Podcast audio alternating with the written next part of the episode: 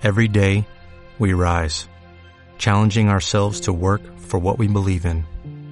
At U.S. Border Patrol, protecting our borders is more than a job, it's a calling.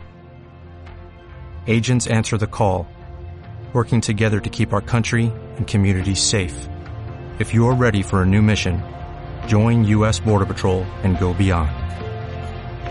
Learn more at cbp.gov/careers. Todo sobre el marketing jurídico, episodio 29.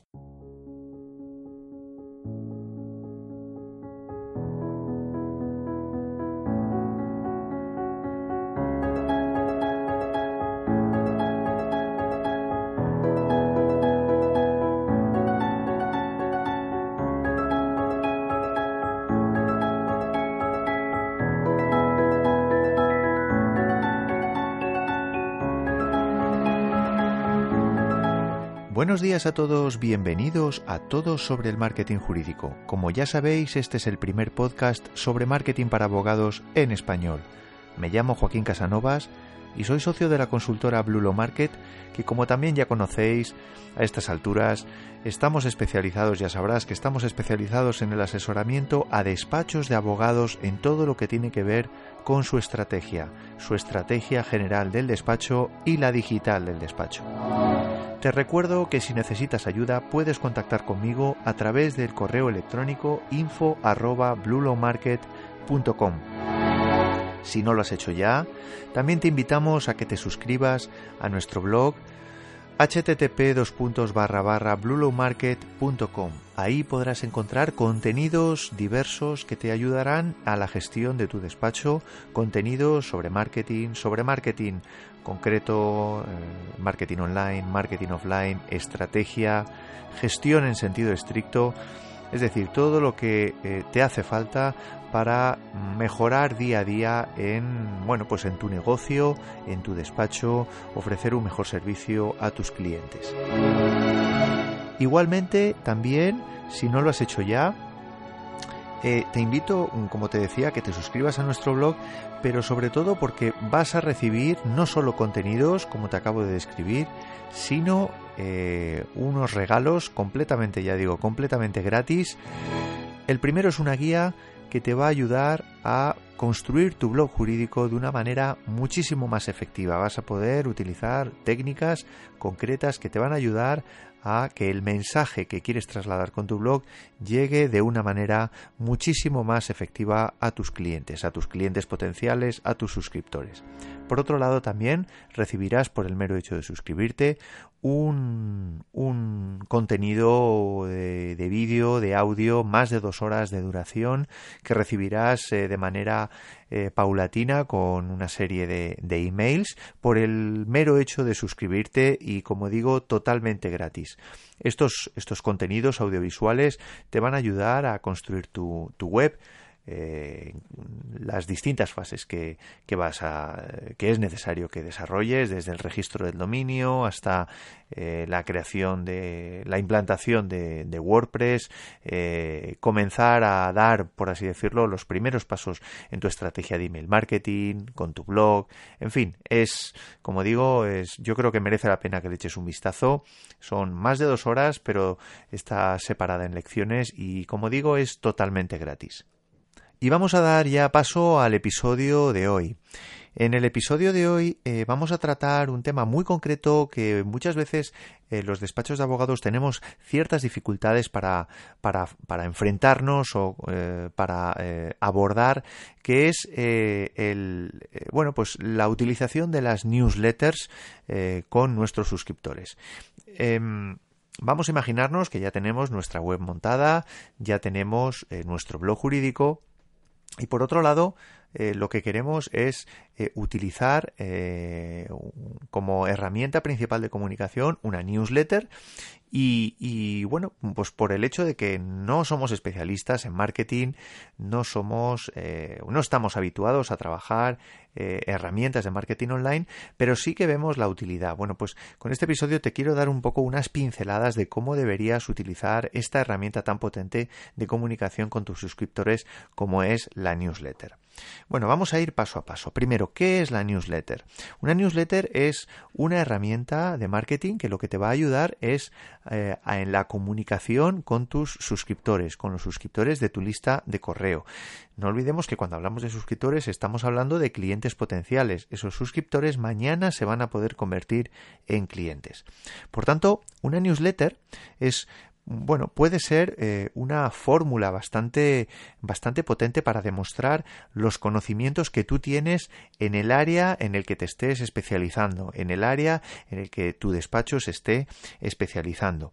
Pero mm, no debes eh, olvidar que si haces mal esa newsletter, si, si le das un enfoque incorrecto, puede ser una herramienta bastante contraproducente. Eh, a veces bueno, pues se puede contratar, yo te lo puedo llegar a aconsejar, dependiendo un poco de tus circunstancias, que contrates el, eh, que digamos que la gestión de esa newsletter, desde el diseño hasta, bueno, empezando por la estrategia, evidentemente, el plan de contenidos de esa, digamos, de esa newsletter, la encargues a un eh, profesional especializado en marketing. Pero si por lo que sea no, bueno, o no, o te atreves a utilizarla, a, crearla tú, a gestionarla, o por otro lado no dispones de presupuesto suficiente, como digo, te voy a dar una serie de, pinceladas que deberías, que deberías tener en cuenta.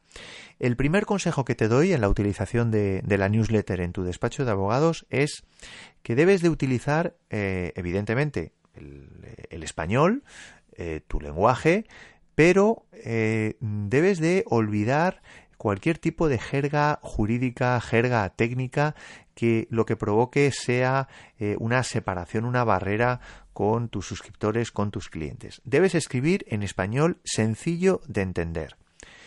Em, con este consejo que te doy, no debes olvidar que mientras cuando mientras que escribes eh, un artículo doctrinal para una revista de derecho que en un momento dado, bueno, pues has podido elegir tú o ha podido elegir eh, si trabajas en un despacho, pues ha podido elegir eh, el despacho.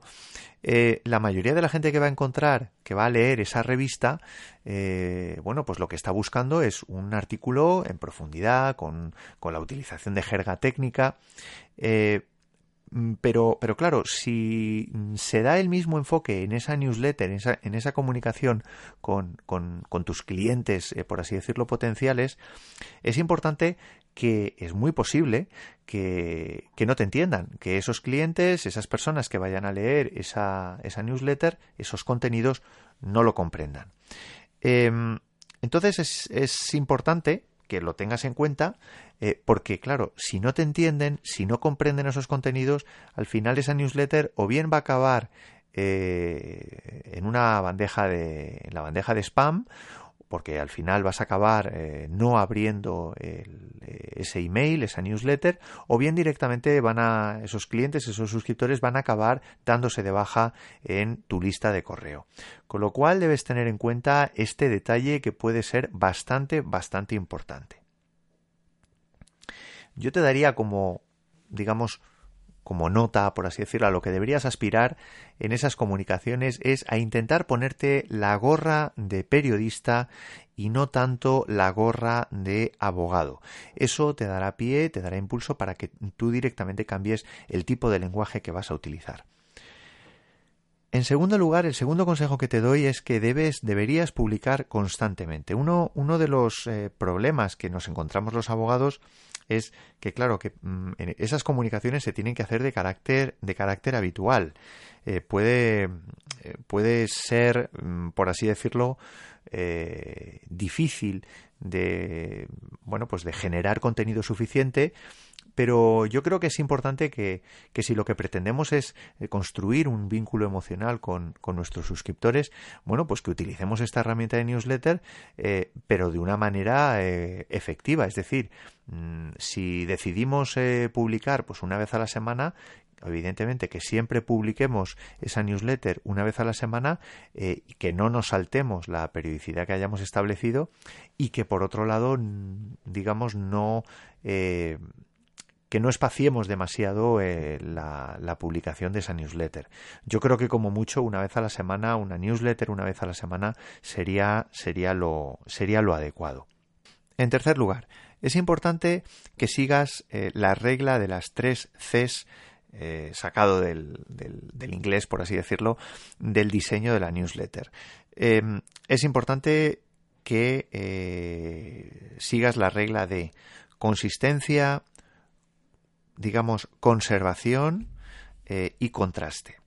Vamos a ir paso a paso. Cuando hablamos de consistencia en el diseño, es necesario que unifiques los elementos de diseño, es decir, desde los, los, tipos, la, tipología de, caracteres, el diseño propio de la newsletter y por otro lado los gráficos, logos, etcétera. Es decir, que utilices siempre el mismo formato de newsletter, el mismo esquema, que, si, que utilices siempre la misma tipografía. Es decir, tiene que haber una consistencia, una coherencia en, en, en esa, en el estilo de la newsletter, de forma que mm, claramente cuando la, la, persona, el usuario, reciba la newsletter, eh, bueno, pues sepa que, que, proviene esa newsletter del despacho, eh, que proviene de nosotros, ¿no? De nosotros que somos su despacho de, de cabecera.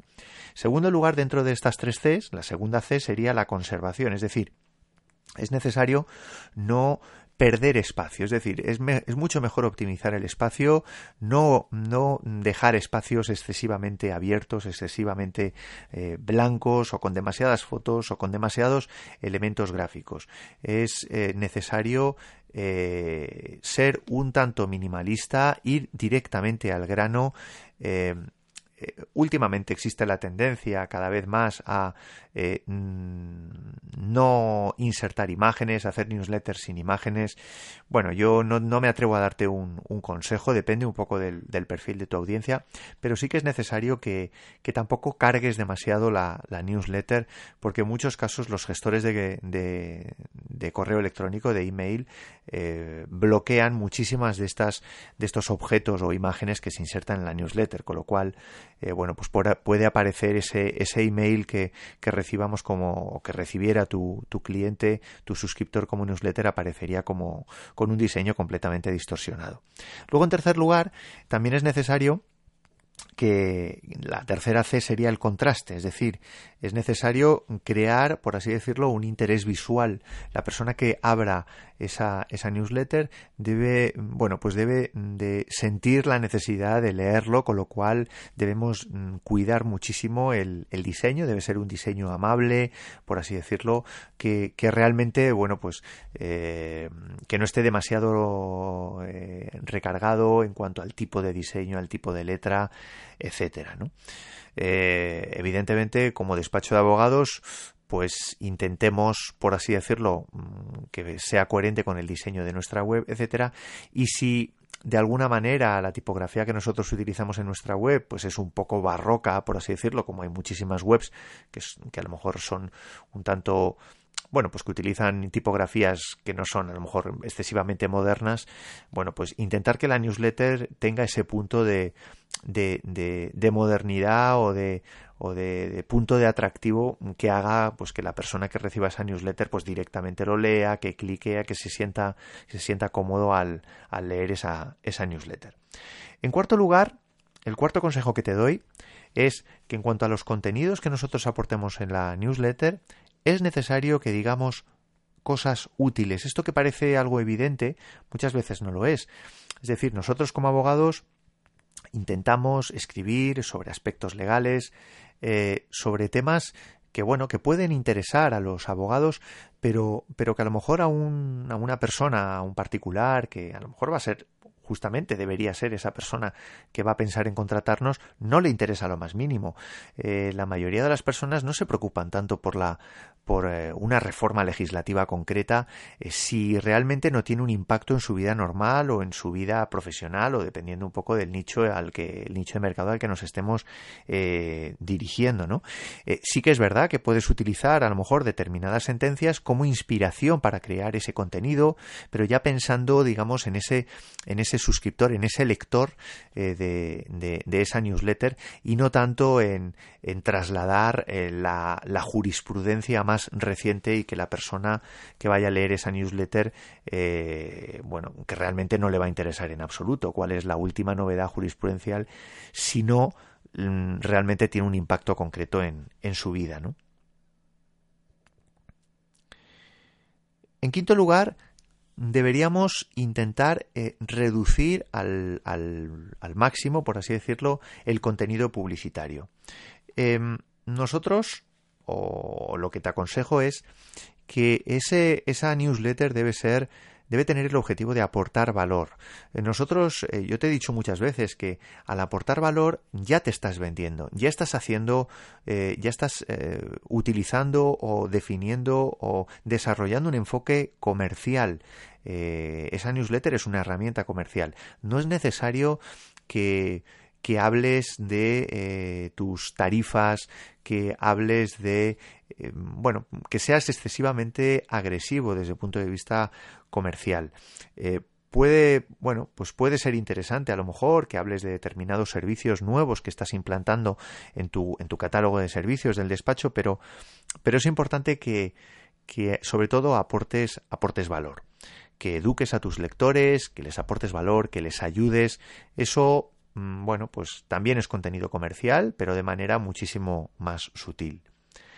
Y finalmente, en sexto lugar, invita a tus lectores a entrar en contacto con, con tu firma, con tu despacho.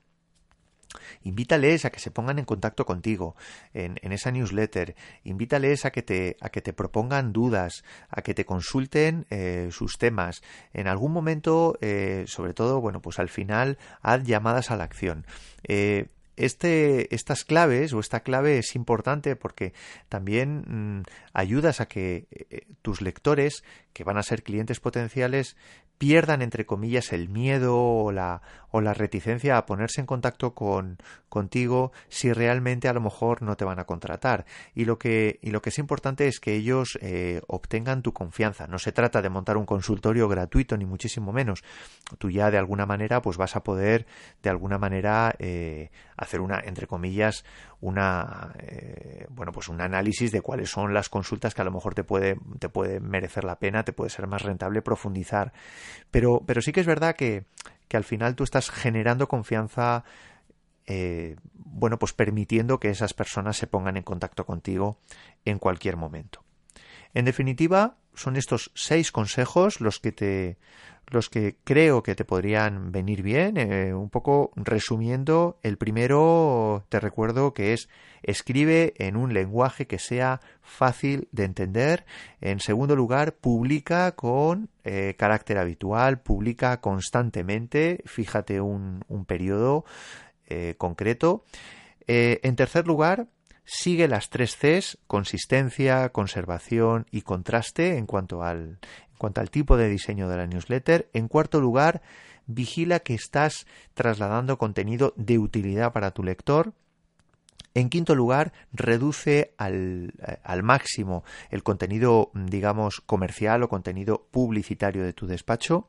Y en sexto lugar, invita a tus lectores a entrar en contacto contigo, con tu despacho. Si sigues estos seis consejos, estoy eh, casi convencido de que tu newsletter se puede convertir en una herramienta de comunicación fundamental en tu estrategia de email marketing. Espero que esto te haya resultado útil y te invito a que te pongas en contacto conmigo eh, nuevamente en info.bluromarket.com. Si te ha resultado interesante este episodio, eh, te pediría por favor que pongas una valoración de 5 estrellas o eh, una opinión, una recomendación tanto en iTunes como en iVoox. Con esto ayudarás a que el podcast pueda llegar a más personas que como tú pueden encontrar útiles estos contenidos. Bueno, pues nada más. Espero que te haya resultado interesante. Nos veremos en el próximo episodio. Un fuerte abrazo. Adiós.